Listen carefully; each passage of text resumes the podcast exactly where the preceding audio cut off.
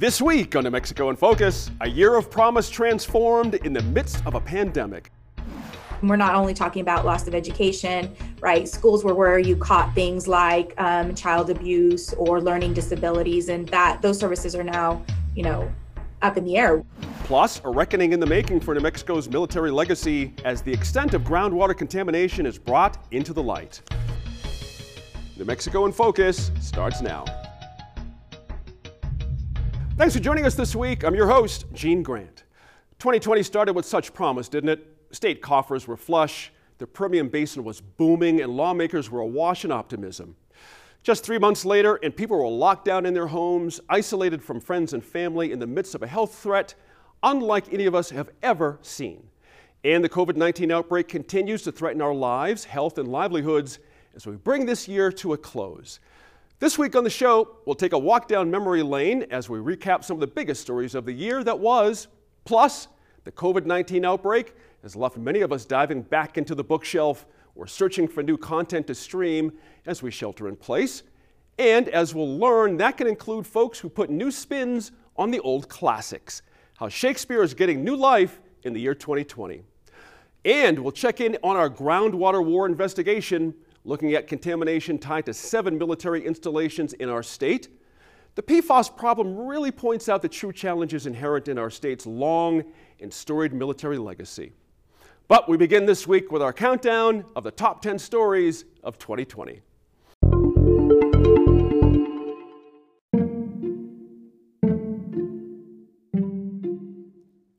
Welcome to New Mexico in Focus. This is Kevin McDonald, executive producer here at NMPBS, and today is Friday, December 25th, 2020. It is Christmas Day, and we uh, are all busy celebrating the holidays with our families today, but we wanted to uh, dig back into the year that was. It's a tradition we've done now for several years where we count down the top 10 stories of the year. And to do that, we bring in a special panel of line opinion panelists. These are all working journalists in New Mexico. We're thrilled they took some time with us during a busy time of the year. And with us is Dan Boyd, the Capitol Bureau Chief for the Albuquerque Journal. We have Julianne Grimm, editor and publisher of the Santa Fe Reporter. Also with us, Jessica Onsurez, the news director at the Carlsbad Current Argus, and Andy Lyman of New Mexico Political Report. We'll kick things off right there this week with stories number 10 and 9. And we do know that COVID is going to bleed into a lot of these stories this year. And we also want to make sure you realize that we don't think this is the be all end all list of the top stories of the year. This is just based on our own internal conversations and debates, along with some outside input. If you've got different suggestions, different ideas, uh, even about the rankings, we'd love to hear from you. Uh, head to Facebook or Twitter, New Mexico in Focus. Leave us your thoughts there. It was a, just such a unique year. It's hard to compress down into 10 stories, but we did our best. We hope you enjoyed this walk down memory lane. And here now is host Gene Grant.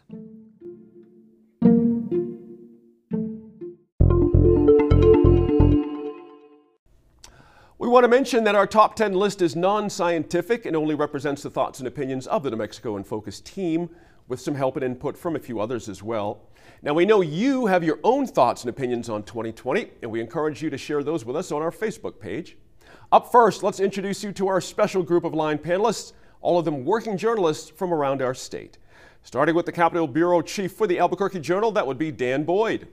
Also with us is Julianne Grimm. She's the editor and publisher of the Santa Fe Reporter. Andy Lyman is also with us on Zoom today. He's a reporter at the New Mexico Political Report. And Jessica Onsurez, news director at the Carlsbad Current Argus. Welcome to you all, and thanks for taking a few minutes out of your busy schedule, certainly. All right, guys, number 10 on our list in this year is cannabis. The state's medical program continues to grow with an increased plant limits and a growing list of patients in qualified conditions, but the lingering question remains Is the state on the cusp of legalizing recreational use cannabis? Now, Dan Boyd, the bill really went nowhere in 2020, and that was before the COVID distractions. But what happened back then, do you think? Yeah, I think the bill really ran into some opposition in the state Senate, even among some moderate Democrats who, who had a lot of misgivings about it. Um, and that was after uh, Governor Lujan Grisham created a task force last year to kind of come up with a plan. Mm-hmm. So I think they're kind of uh, a little bit of different approach going into next year. But I, I do think, given some changes in the legislature, some new faces that'll be there, that uh, it, it seems to have pretty good odds. You know, you never want to predict anything for for sure at the Roundhouse, but um, it's looking likely. And I think also, given the fact that uh, a number of other states have moved to legalize, including Arizona, you know, mm-hmm. that that could have some some bearing or um, you know on New Mexico's debate, which seemingly hasn't really moved forward in the last four or five years. That's true there. Andy, you cover the issue for the Political Report, and also you co-hosted uh, a podcast with us here at uh, New Mexico PBS. We thank you for that. Now, the approach to date has been long and, and a comprehensive bill. Uh, something short of 200 pages, we all recall, for something that seems like a fairly simple idea. And critics said it was just too long, but in a 60 day session, Having worked on it for several years now, do supporters uh, just push ahead? And should there be a rethinking of strategy here, given some of the new faces we have in the legislature? Uh, maybe. Uh, I, th- I think the other thing to remember,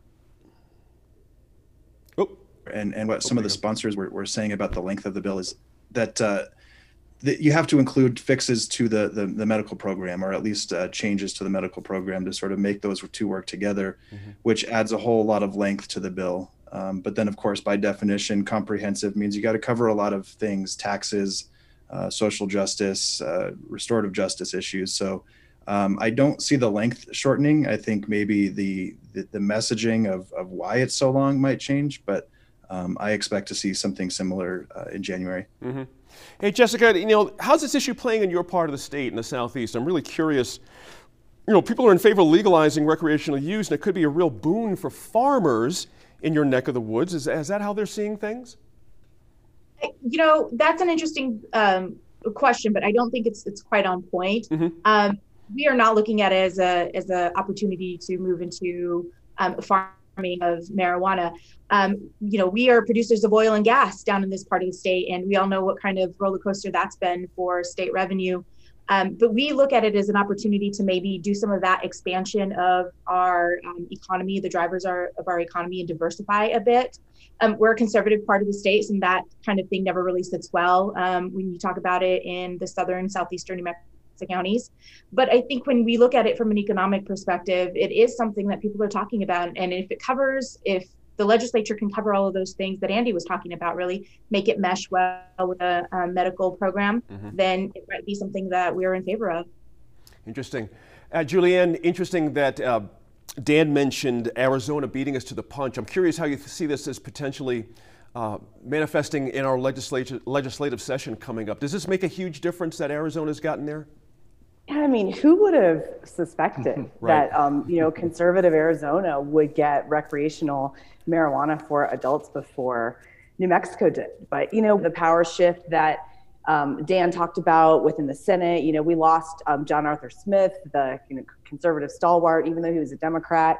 He sort of stood in the way of a lot of the previous incarnations of the cannabis legalization you know, John's been uh, replaced. And so um, I think that power shift in Senate finance is going to be a big factor um, mm-hmm. in what happens in the, the coming year. Mm-hmm. Dan, let me get you to pick up on that. That committee, that particular committee, of course, is where it either happens or doesn't happen on that side of the, the building. You know, it, I don't want you to make predictions here, uh, and I would not, not ask you to do that. But is the, the Senate Finance Committee, is that structure fundamentally different that you see something different happening this time around? Or we still, outside of John Arthur Smith, there's more changes possibly need to yeah? I mean, I think, and, and also having a new uh, Senate President pro tem who That's will right. be appointing the committee chairs. So I, I, think all, all Senate committees could be different. I mean, Senate Judiciary had also been a roadblock. Um, but I think now not having John Arthur Smith as kind of this, uh, um, you know, backstop is going to put more pressure on some of the other Democrats to uh, to maybe not stand in the way and block a bill like a you know, Senator Cervantes, who kind of had the bill actually stalled in his committee this year. But mm-hmm. uh, I, I, do think that Senate's going to be very different. We still don't know who some of those faces in leadership positions are going to be yet, or in committee chairmanships. But but yeah, I, I think that's going to be crucial to whether the bill gets to the finish line or not. Mm-hmm. Jessica, the governor wants this to happen. You know what I mean? How how should we factor in what the fifth floor is going to be able to do to lobby for this happening? Well, that's uh, so we know that um, she's been pushing uh, for this. Floor. Sorry, I keep doing that. Fifth floor, fourth floor. Fourth floor. Yes. fourth floor. it's been a while since I've been up State House, so fifth floor sounds good to me too. Right. Um, we do know that she wants this to happen, and we knew that we know that she's having conversations across the board um, to get this um, push to get support behind it. But I think it's also incredibly important that she get um, everyday residents behind this as well. And I think if you keep talking about mm-hmm. medical cannabis um, programs and the good that they do, you turn that conversation into recreational use and how well it's performing in some of the other states. We know that the boost that it's been giving to them. Um, that's the way to go with getting uh, your everyday New Mexican behind this. Mm-hmm. Andy, you covered, like I mentioned earlier, you cover this. Is there something you're watching for particularly in this session to make this thing, you know, is there something you you say, I, you know, the governor wants it, a lot of folks want it, we have new faces that are a little more progressive, but there's this one situation. What, what are you watching for? Uh, I think it's it's still going to come down to uh, issues of um, taxes as far as whether uh, law enforcement gets a, a, chunk of that money, which has been a big push. Uh, I think there's going to be some discussions over whether we should even discuss earmarking this, hmm. or if this is a, a, you know 16 to 20 percent tax that goes into the general fund and then can be a little bit more flexible that way. Um, but I think uh, the big conversation from opponents, I think, is going to be um, impaired driving, public safety, um, that kind of thing, and and I think uh, taxes is a good good driver for this or a good dr- conversation starter for it. But uh, I think then the question becomes how much do we want to uh, you know, bank on maybe making things unsafer for the rest of, the, of New Mexico. In other words, do we really, is that money worth it? Is it going to be a conversation, I think. Mm, good point there. Hey, it's no surprise our countdown includes a lot of COVID related stories, but it was such a monumental and complex issue that we wanted to really break it down in our list. At number nine is the effect of COVID outbreak on our state's most vulnerable communities. We're talking tribal nations, prison populations, and of course, our homeless brothers and sisters. Uh, Julianne, COVID really laid bare the discrepancies in care, resources, and systems for a lot of folks in our state, didn't it? Certainly. Um, you know, we We've seen a lot of uh, local response in Santa Fe, particularly of the three issues that you've um, delineated for this segment, mm-hmm. um, you know, with respect to taking care of, of, homeless individuals. And so you saw early on in the pandemic, the city of Santa Fe started to utilize a former college campus in Midtown and the dormitories there to um, provide housing for both people who were supposed to be isolating because of potential exposure and people who had tested positive um, for COVID 19. Mm-hmm. So that happened early on. And then next, you saw the city partner with a nonprofit from back east to purchase a hotel using CARES Act money and that hotel is supposed to provide transitional housing um, for people who might be on the, the edge of um, not being able to afford market rate rental housing, but they would be able to afford um, a share of the, the overhead for this small studio apartment. Mm-hmm. Um, and then, you know, lastly, there's been this recent announcement that the Salvation Army is going to provide overnight um, accommodations, which is something they're not able to do on a year round basis. And hmm. they're also using some of the emergency pandemic relief for that. So, really, you see this consistent expansion of services for um, individuals who find themselves homeless. And I think that is, um, you know, one of the things we're seeing happen from the Santa Fe you know city government here and i know albuquerque has made some similar uh, mm-hmm. decisions mm-hmm. recently mm-hmm. jessica you know, a lot of us, the reality of the pandemic really hit home when the news started to come out about what was happening on the Navajo Nation. Uh, when you think about, you know, forced weekend lockdowns, even road closures, that was a first for our state. We saw that happening in other parts of our country. But here, it was there. And is this a wake up call in terms of doing more for indigenous communities in our state? Most definitely. The answer to that is yes. Mm-hmm. Um, we saw them act fairly quickly when it came to the impact um, on the rural populations on the Navajo Nation, not just the Navajo Nation. Um, we have the Mescalero Apache down in, mm-hmm. in southern New Mexico as well. Um, and they did the same thing. Both tribes, um, tribal leaders um, locked down reservations. They closed the roads in and out. They instituted these really, really strong stay-at-home orders. Um, you know, but we also saw, I think, the the repercussions of that was um, a lot of questions about how do we continue to serve that population amid the pandemic when we're having trouble getting supplies out to them. Mm-hmm. Um, we're having trouble communicating with some of our partner organizations, whether it's the Bureau of Indian Affairs or other federal organizations, um, to really address pandemic's impact on the rural communities. Um, I think the big the big question too was, you know, you're talking about a tribe whose livelihood is part of bringing in tourists, bringing in people into those um, rural areas, and now you're impact you, are impacting more than just the tribal the tribe's um, health health. You're impacting their financial health as well. Mm-hmm. You know, Dan, the governor had a, a especially thorny problem when it came to prisons and how to manage the prison population during this uh, this pandemic. You know, there's no r- real way to quarantine folks. Uh, the governor you know, she did push some early releases, and that was a huge controversy as well. But we've seen outbreaks flare up. A lot of folks are asking her to do more. Uh, do you think more could have been done by the state or the feds when it came to prisons, or it, it just is yeah, what I mean, it is? I, I, think with prisons, and I, and I think with some of these other issues, I mean, it, the frustrating thing is it seems like this could have been predicted. Um, you know, these are the vulnerable populations in, in kind of congregate settings. Uh, I, I, think with prisons, a difficult thing, and the governor has said, you know, even if she were to release a lot of these kind of low risk inmates, um, you know, are there spaces in halfway houses or are they going to go back into safe settings as well? So it's right. not quite so easy. It's just, um, you know, saying that you, you, can release them and it'll be safer for the community. Um, uh, you know, I think other states are, are seeing similar challenges with prisons, um, but I do think there are going to be questions about maybe why, or maybe for the next time that there should be a little better kind of plan in place for having the infrastructure to, uh, you know, to absorb something like this. Mm-hmm. Andy Lyman, um, another situation that's shown itself here is our homeless population. I mentioned that in the setup. Um, it's been a problem since before the pandemic, honestly, but the virus has created, you know, all kinds of new concerns and, exposed systemic struggles. Is something like COVID actually a good thing in terms of raising awareness for our homeless population here? Because we have to act now. We can't just be passive about this.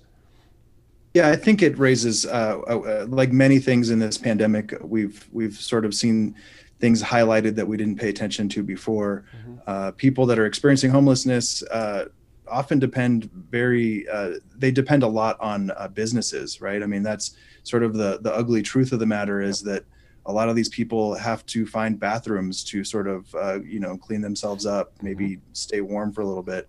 And uh, I think it's sort of highlighted a bigger need for resources for for those folks that literally don't have a place to go to stay yeah. warm. Yeah. Julianne, I'm, I'm curious, I've just got a, a, under a minute here. You mentioned earlier that there's a lot of activity in Santa Fe specifically for this. Is there a particular challenge for northern New Mexico on this issue versus other parts of the state?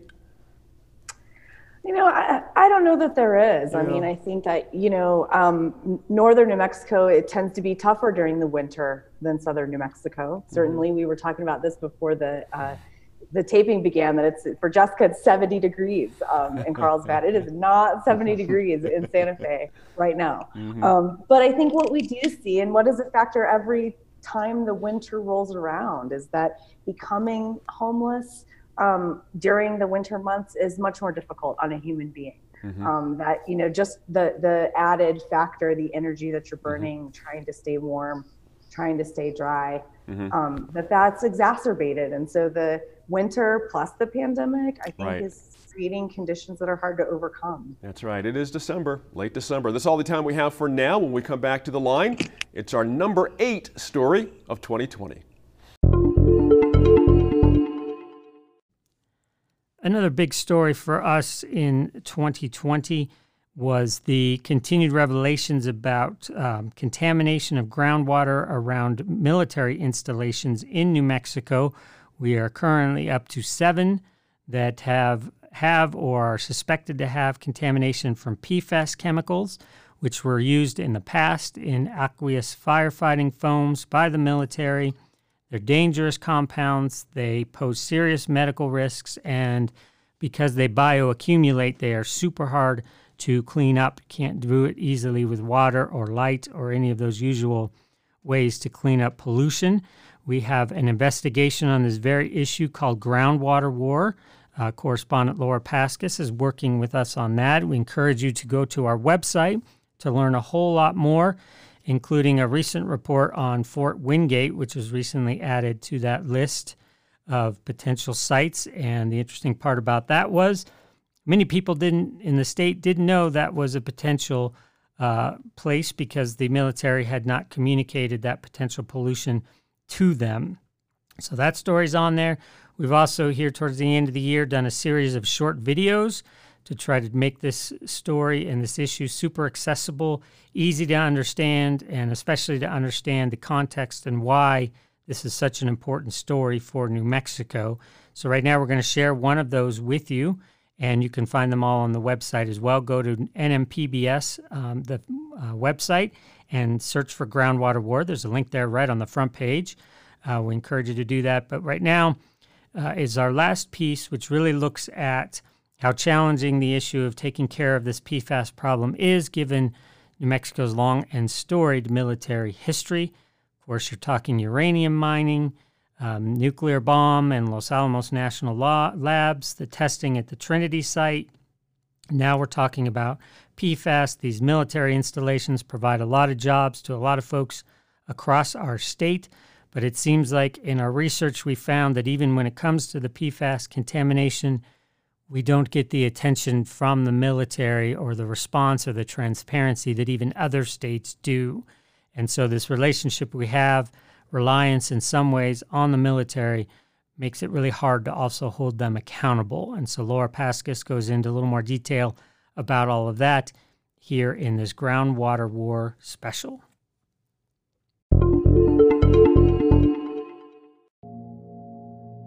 We all know the military occupies critical chapters in New Mexico's history. Decades ago, the United States government built the world's first nuclear weapons here in New Mexico. Uranium for those weapons was even mined in the western part of the state. And on July 16, 1945, just one week after the military established White Sands Missile Range, the United States government dropped the gadget and unleashed a new weapon on the world. New Mexicans knew nothing about that test or the weapons. Not the New Mexicans hundreds of miles away who could see that white flash from the Trinity site early that July morning. Not even the people living near this brand new range. New Mexicans knew nothing about that test until after the US dropped those weapons on Japan three weeks later.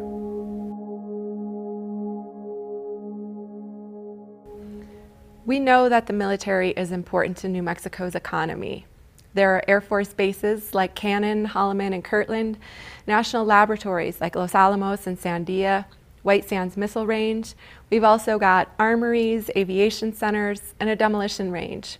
But there's more to the military's legacy than jobs and history decades old radioactive and hazardous waste is still being discovered from weapons work at Los Alamos in the 1940s. White Sands Missile Range has critical contamination dating to the 1960s. In Albuquerque, cleanup is ongoing for a jet fuel spill that occurred over the course of decades at Kirtland Air Force Base. And those uranium mines from the 1940s and 1950s they are still polluting the lands, waters, and bodies of the Diné, the people of Laguna, and other communities in western New Mexico.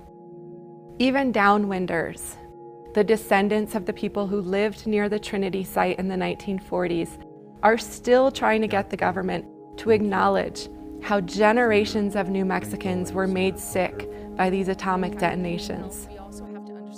Now, New Mexico is faced with yet another threat Per and polyfluoroalkyl substances, or PFAS, are toxic chemicals that cause all sorts of health disorders, including cancer. They've been found in the waters below Holloman Air Force Base and below Cannon Air Force Base, as well as in the drinking water for the city of Clovis and in nearby private wells.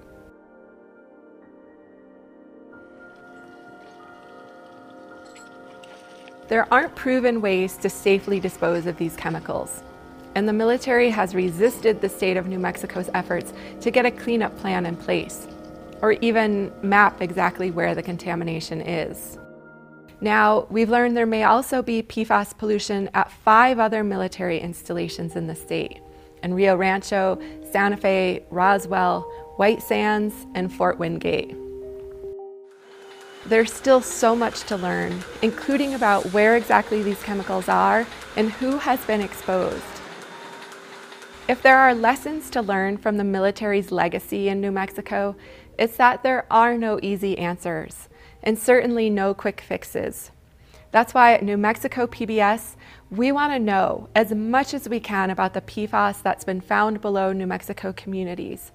Visit our website, Groundwater War, to learn more about PFAS and its impact on New Mexicans.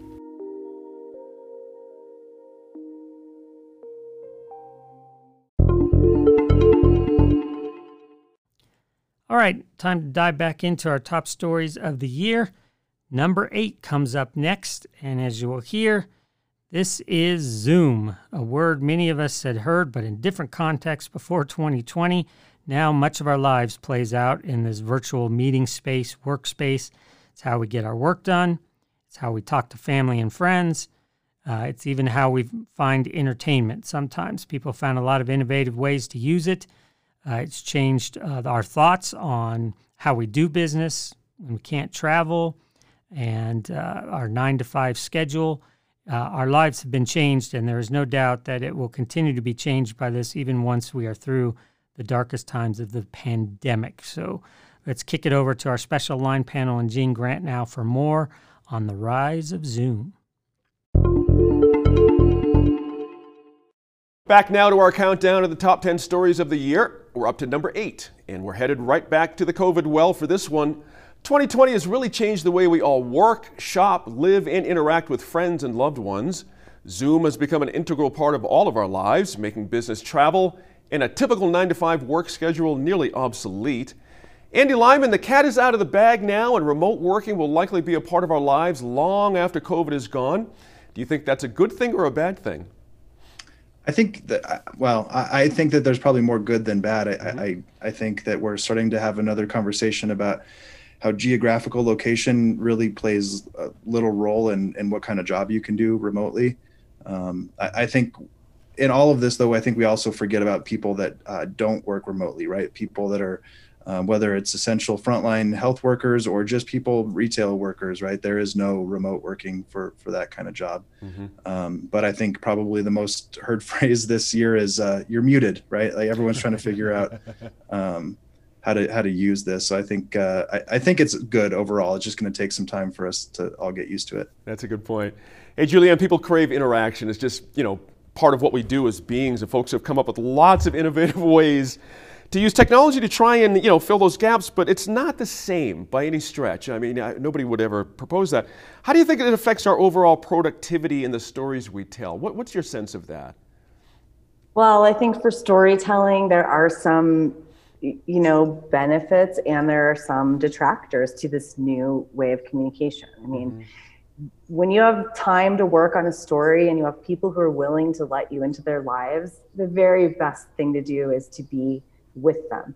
You know we always prefer to do physical in-person interviews and talk to people and look at look at them and you know kind of see and hear and smell things. And that is all um, changed. And so we're doing a lot of journalism over Zoom. We're trying to make podcasts using, um, you know, people's iPhones and asking them to go into their closets to talk to us so that the sound is a little bit better. Mm-hmm. Um, and so, you know, that's definitely a, a change. But, you know, on the other side of things, I think that there are some agencies and there are some um, people with stories that need to be told that are able to utilize these remote broadcast functions in a way that like previously was only accessible to teams like your fine team at PBS. You know, mm-hmm. um, now the Forest Service can set up an iPhone in a hotel ballroom, and every night they can talk to people in a community about a forest fire that is affecting their daily lives. And that's not a, a hypothetical, rhetorical example. That's what happened in Santa Fe this summer.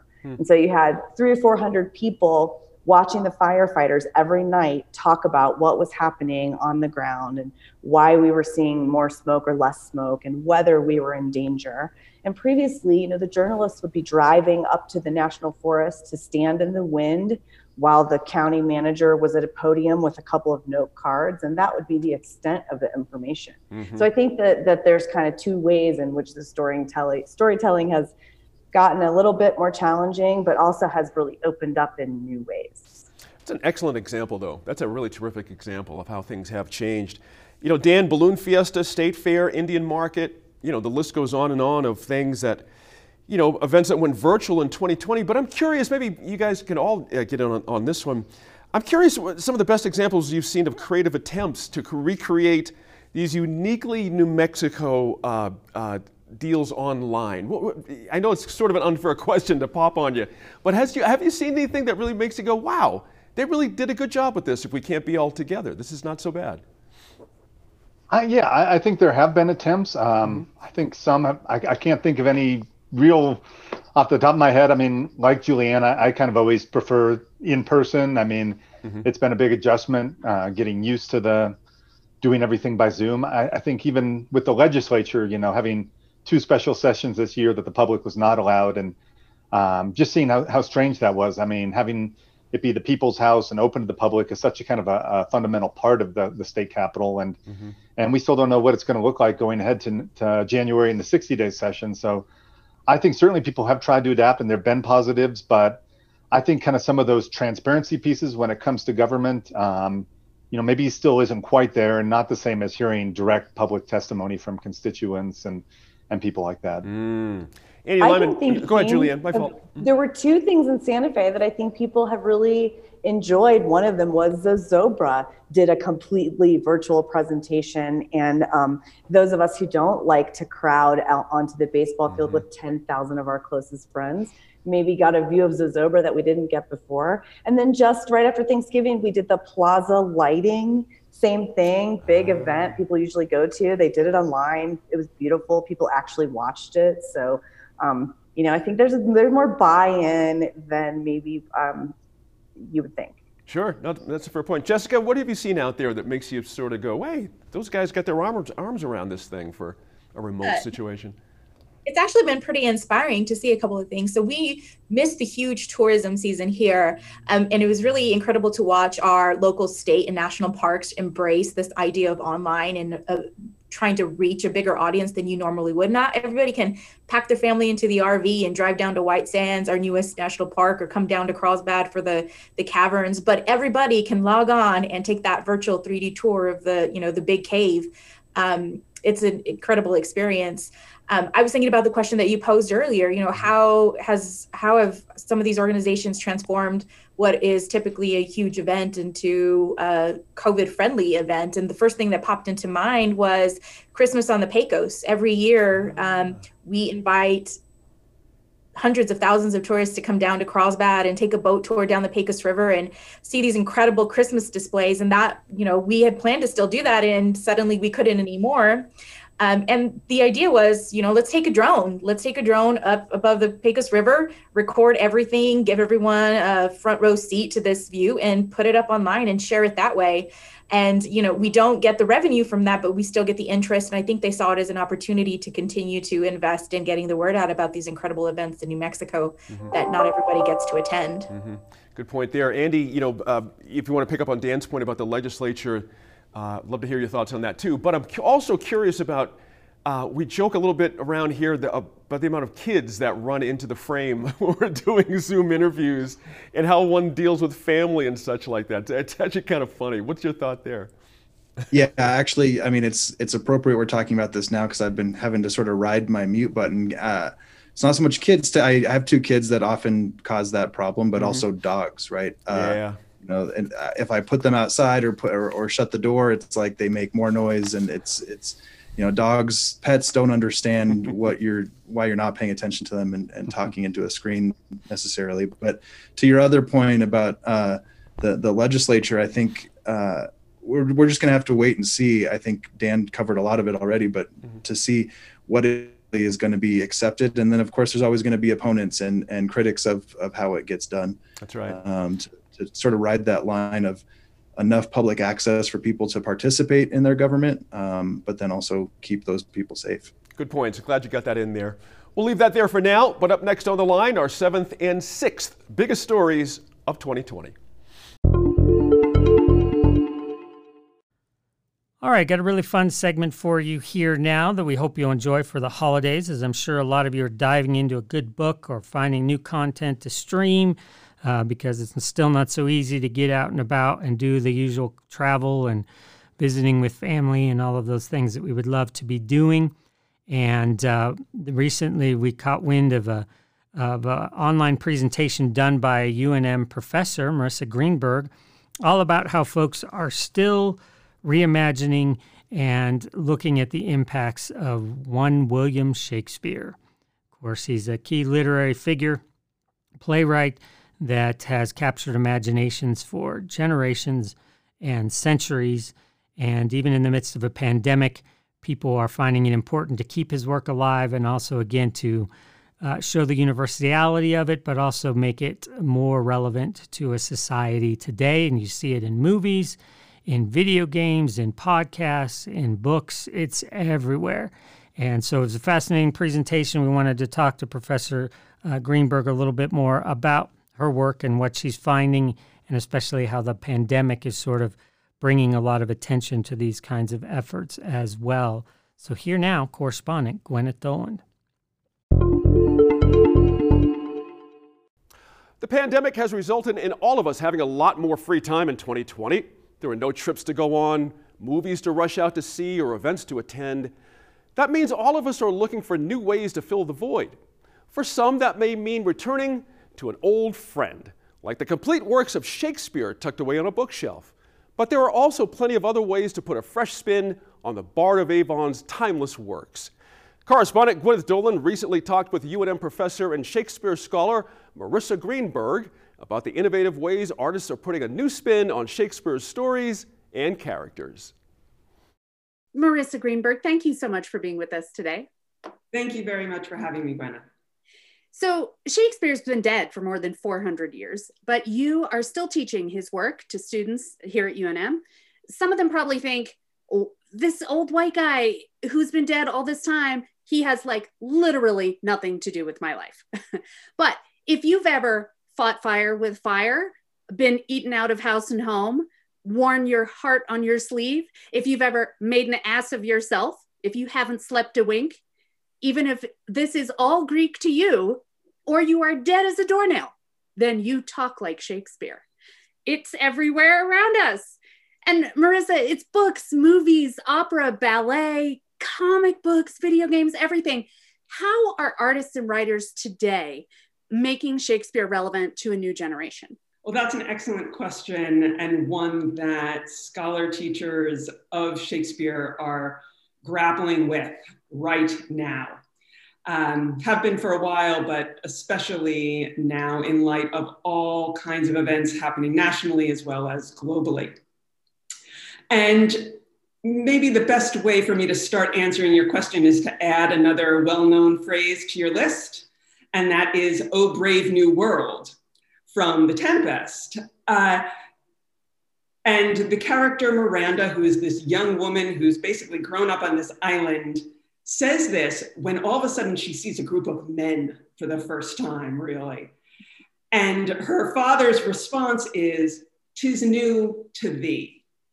And I think that Shakespeare adaptation is part of this larger process of showing how Shakespeare is constantly new and being renewed to make his work relevant, as well as to show some distance between our present and the past. And, and that historical lesson, I think, is as crucial and as relevant as bringing Shakespeare into our lives um, and in relation to our lived experiences.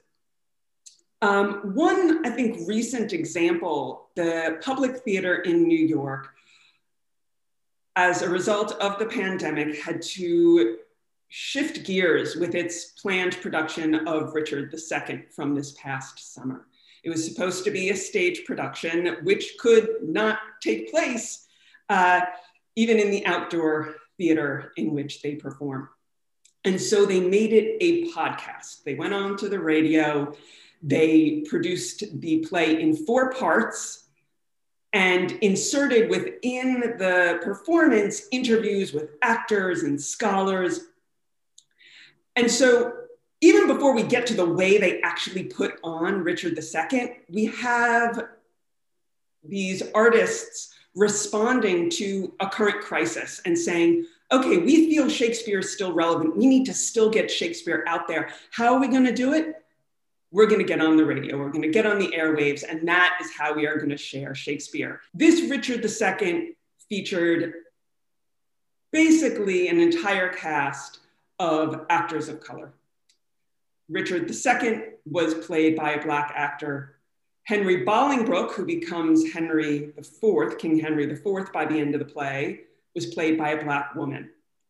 And what the purpose, in no small part, in casting actors of color in these primary roles was to explore issues of power that center around political positions, but also around Shakespeare himself. Who has claim over these texts? Who has claim over these words? Who gets to determine what they mean?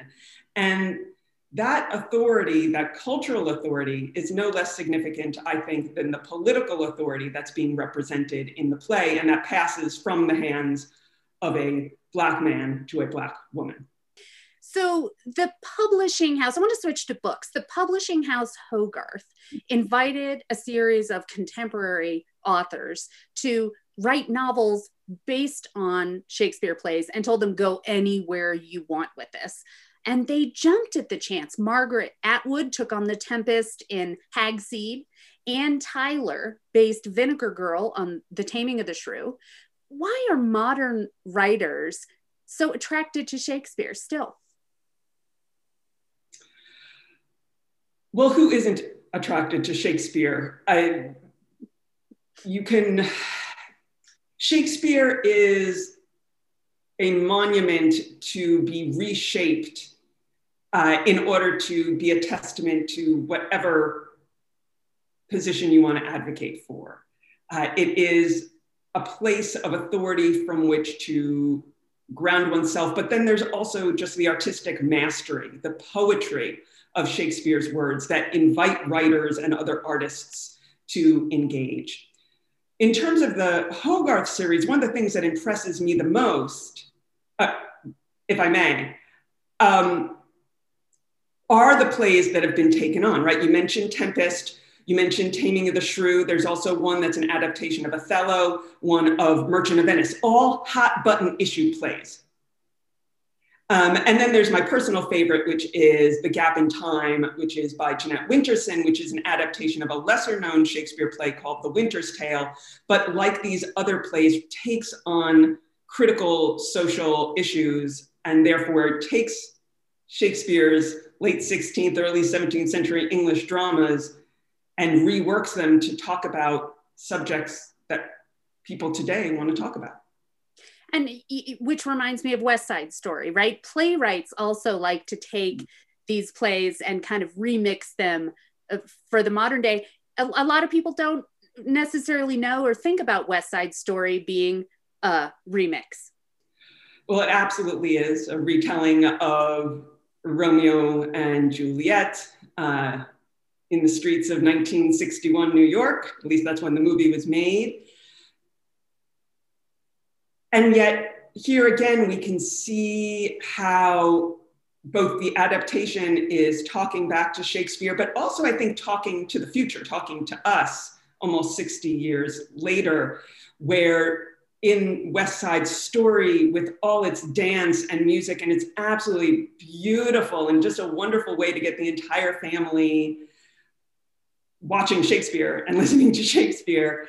Um, it makes really legible, really visible the issues of race that Romeo and Juliet are about and that are still with us today, both in terms of taking Shakespeare's two households and making them into rival gangs, um, but also by, if one is comfortable, starting a conversation about what it means to have actors in brownface.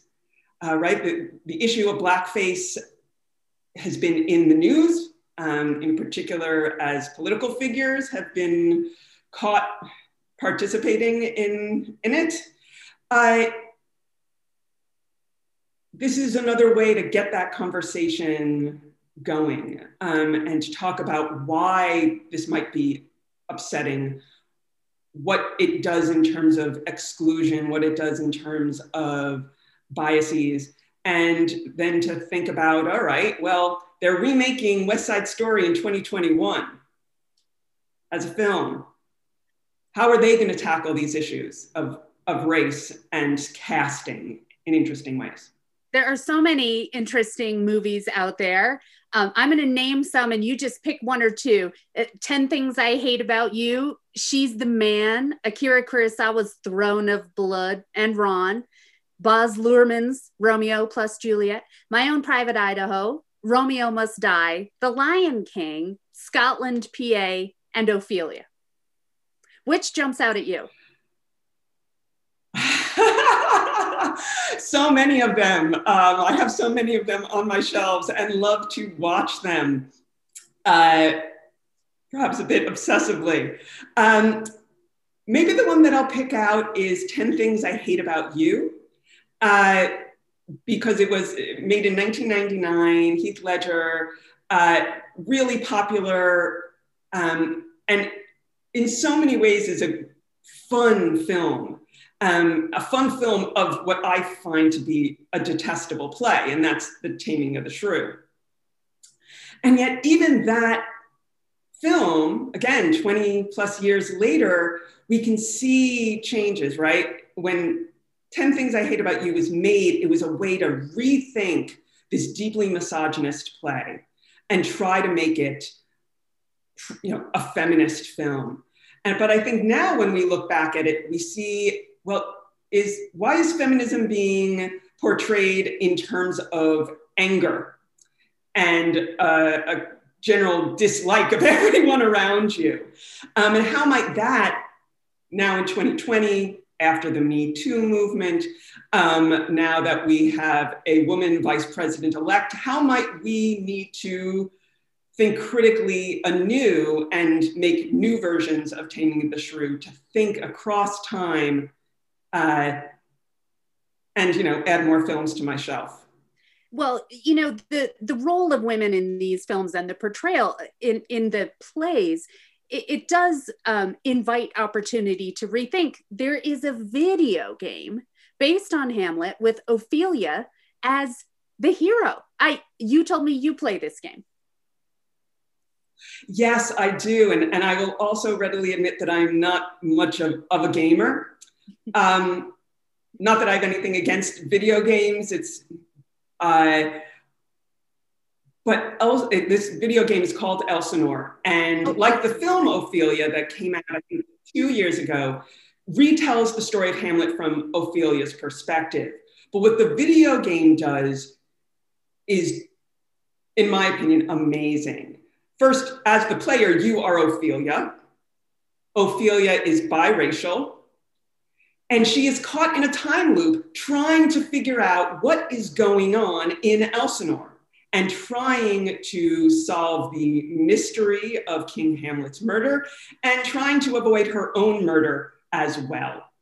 And it is full of Shakespearean language and Shakespearean characters and remixes them and then literally draws us in in a way that I think Shakespeare's plays in their own time and even today can do as well draw us in give us a point of view that we otherwise would not have in our day-to-day lives well marissa thank you so much for giving us all of these new ways to think about Shakespeare. We're going to be stuck at home for a while during the holidays, and now I've got a brand new list of things to read and listen to and play.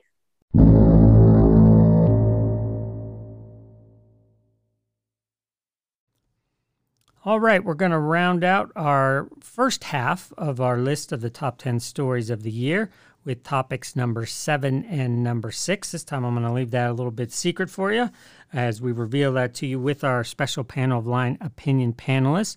But since this is the last show of the year, just wanted to take a moment to thank all of you listeners, viewers, however you get us, whether it's over the air, through this podcast, uh, on watching online, on Facebook and YouTube Instagram, Twitter. We so appreciate you taking the time. We know that it's a heavy lift to sit down and to listen to all of the complex stories that we bring to you each week, but we know you love the state as we do and find these conversations important.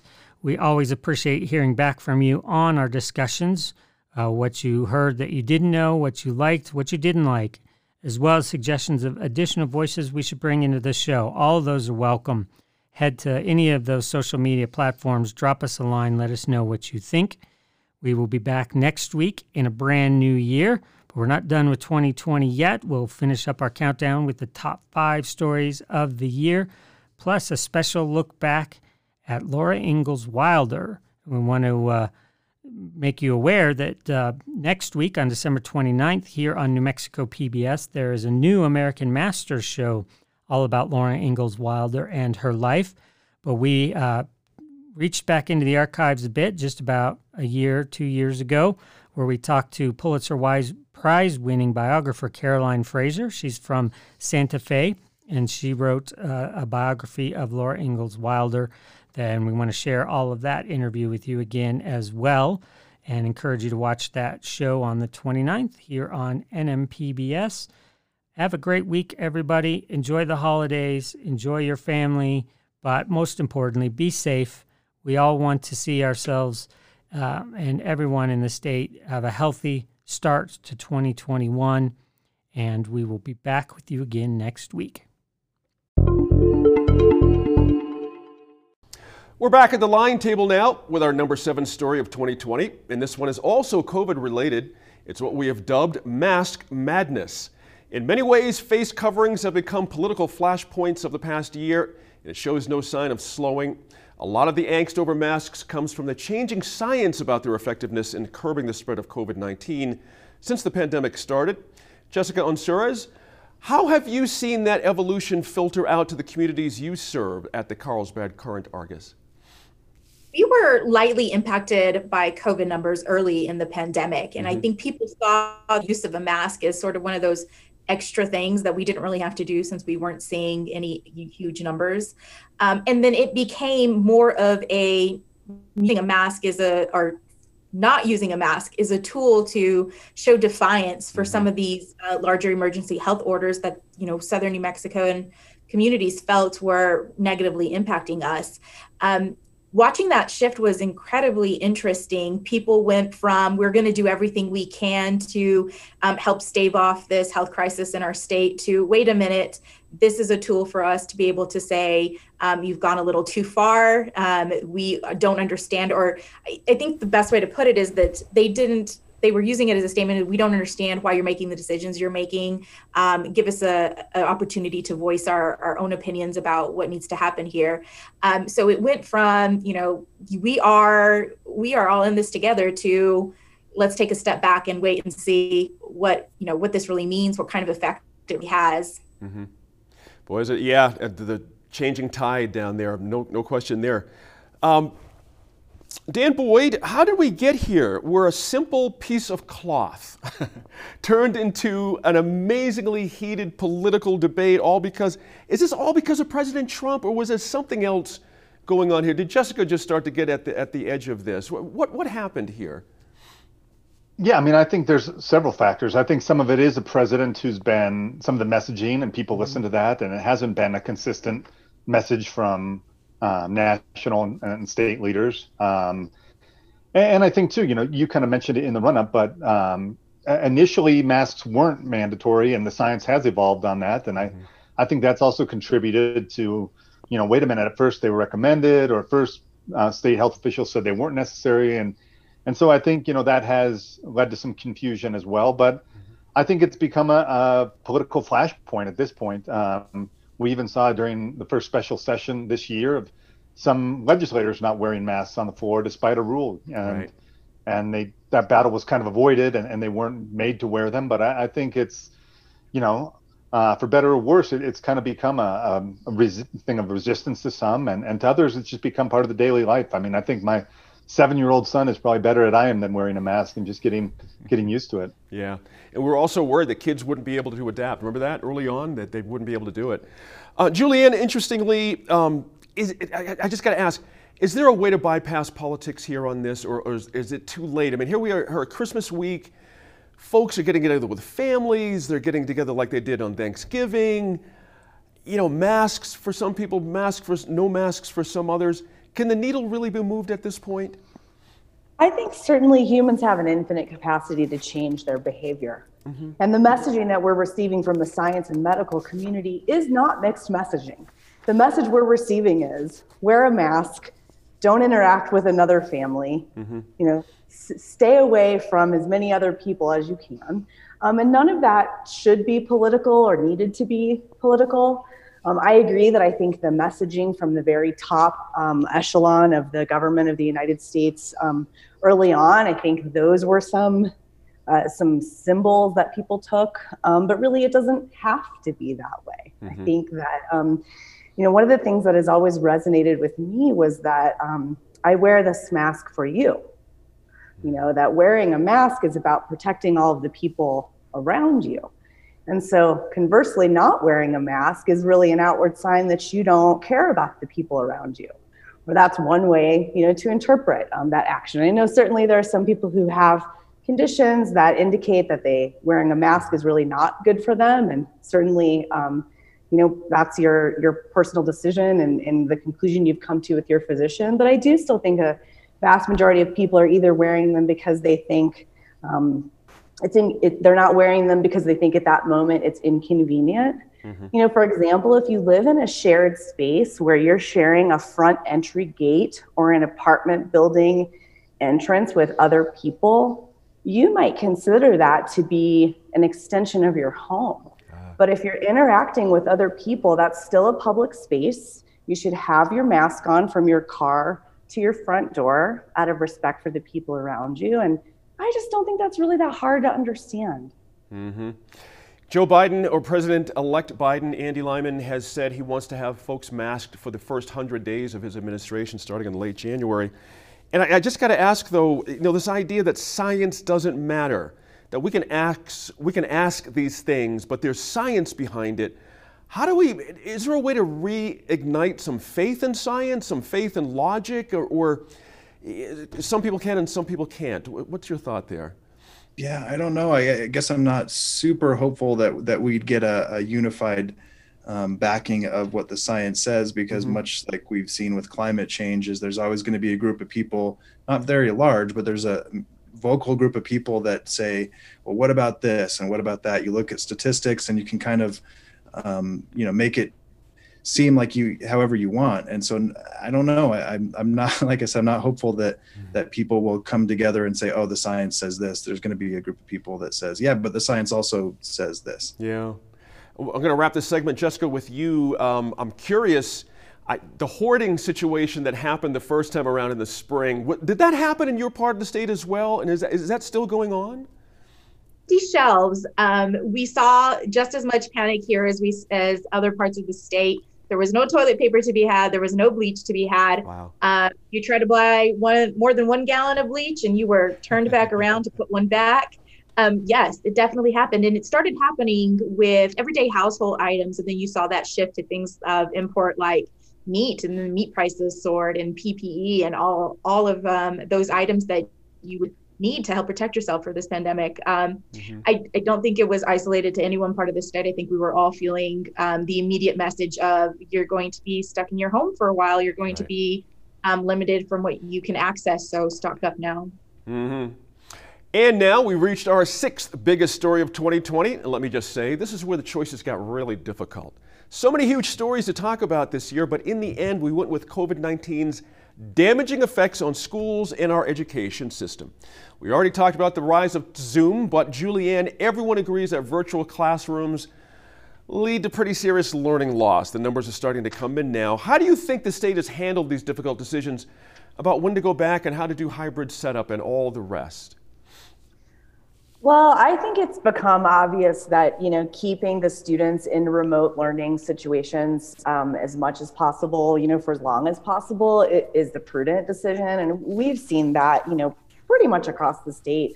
Um, certainly in Santa Fe, Santa Fe Public Schools decided early on um, to really limit the hybrid model and to keep you know the vast majority of students um, at home for their remote learning. Mm-hmm. And uh, of course, there are issues with that. You know, the Santa Fe Reporter just did an interview that you could watch on our YouTube channel with the Capital High School president, James, I'm sorry, principal, mm-hmm. um, Jamie Holiday. and she talked about you know all the ways that the high school students are learning this new technology along with their teachers and they're uh, trying to retrain themselves about being disciplined for showing up for class and doing their homework um, another shift that uh, Principal Holliday talked about is really the decision to standardize the online learning platform. Mm. Early in the pandemic, you saw Santa Fe Public Schools. Uh, you might have a student in elementary school and a student in middle school and a student in high school all living under your roof, and they're all using a different learning platform. And so, um, kind of in the uh, the second stage of setting up the remote learning, you saw Santa Fe Public Schools switch everyone to the same platform. Mm-hmm. And, um, you know, the teachers and principals say that was really a big help and that was aimed at, you know, um, just making things better for parents who are now um, trying to help their kids navigate a, a whole new world.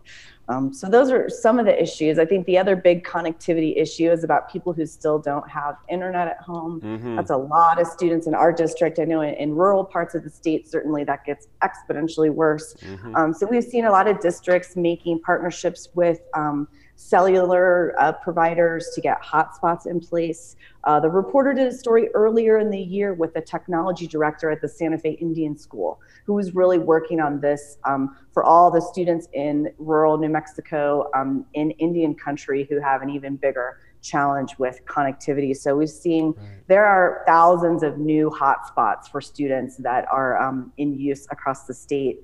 Will that be enough? And will that be a, a, permanent change? I think those are some of the questions that still remain to be answered. Mm-hmm. Uh, Dan Boyd, uh, early in December, earlier in the month, the state reported there are now 12,000 New Mexico students who have gone quote unquote missing, meaning they're not attending school and have given no indication of their future plans. Uh, how will we ever get those kids back? I mean, that's got to be the bottom line question here. And what's the long term implications of all this?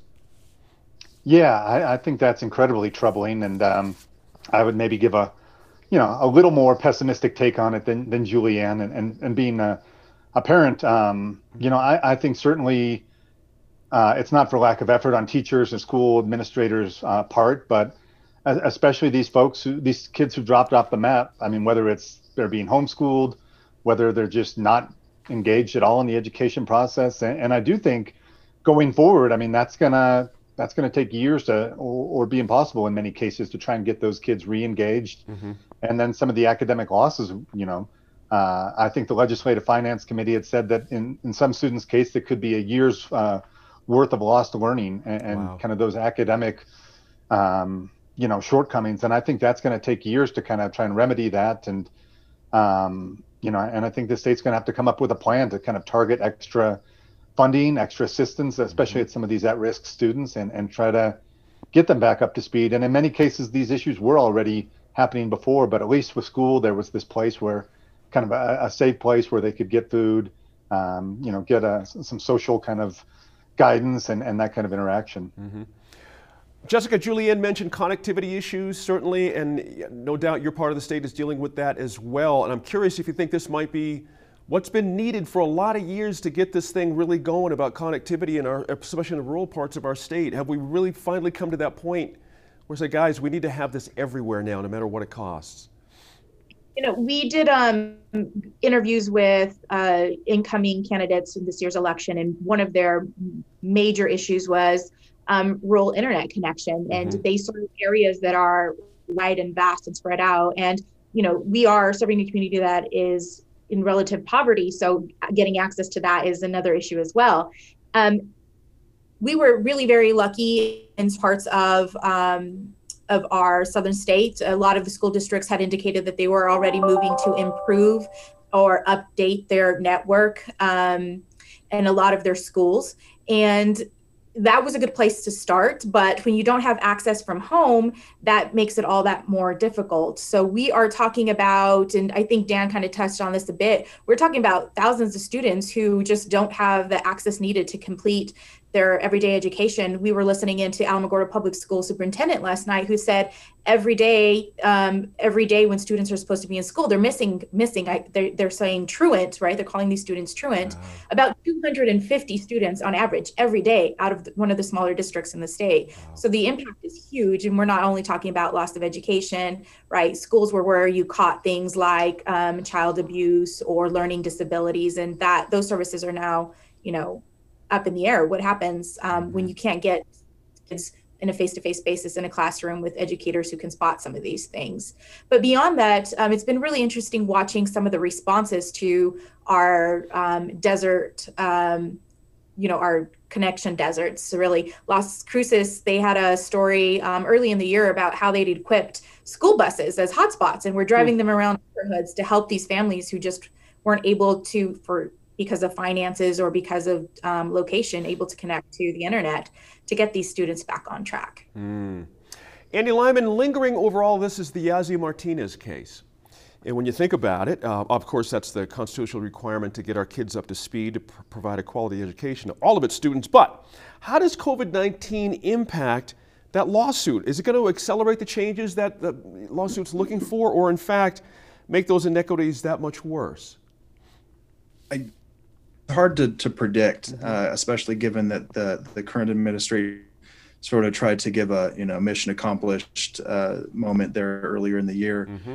Um, but I think it, among many other things in this this pandemic, again that kind of gets highlighted and refocused into our our purview is that um, we can't just say everybody goes to school online because we literally have yeah a pending lawsuit or pending litigation that is we have so many people don't have those resources where it's broadband or mm-hmm. even childcare right i mean how do you right. make sure that these kids are taken care of while they're at home maybe alone trying to navigate their schedule that's a very good point there very very, very good point good way to finish Hey, up next week on New Mexico in Focus, we wrap up our countdown with the top five stories of 2020. Let us know what stories make your personal list by reaching out on Facebook, Twitter, or Instagram.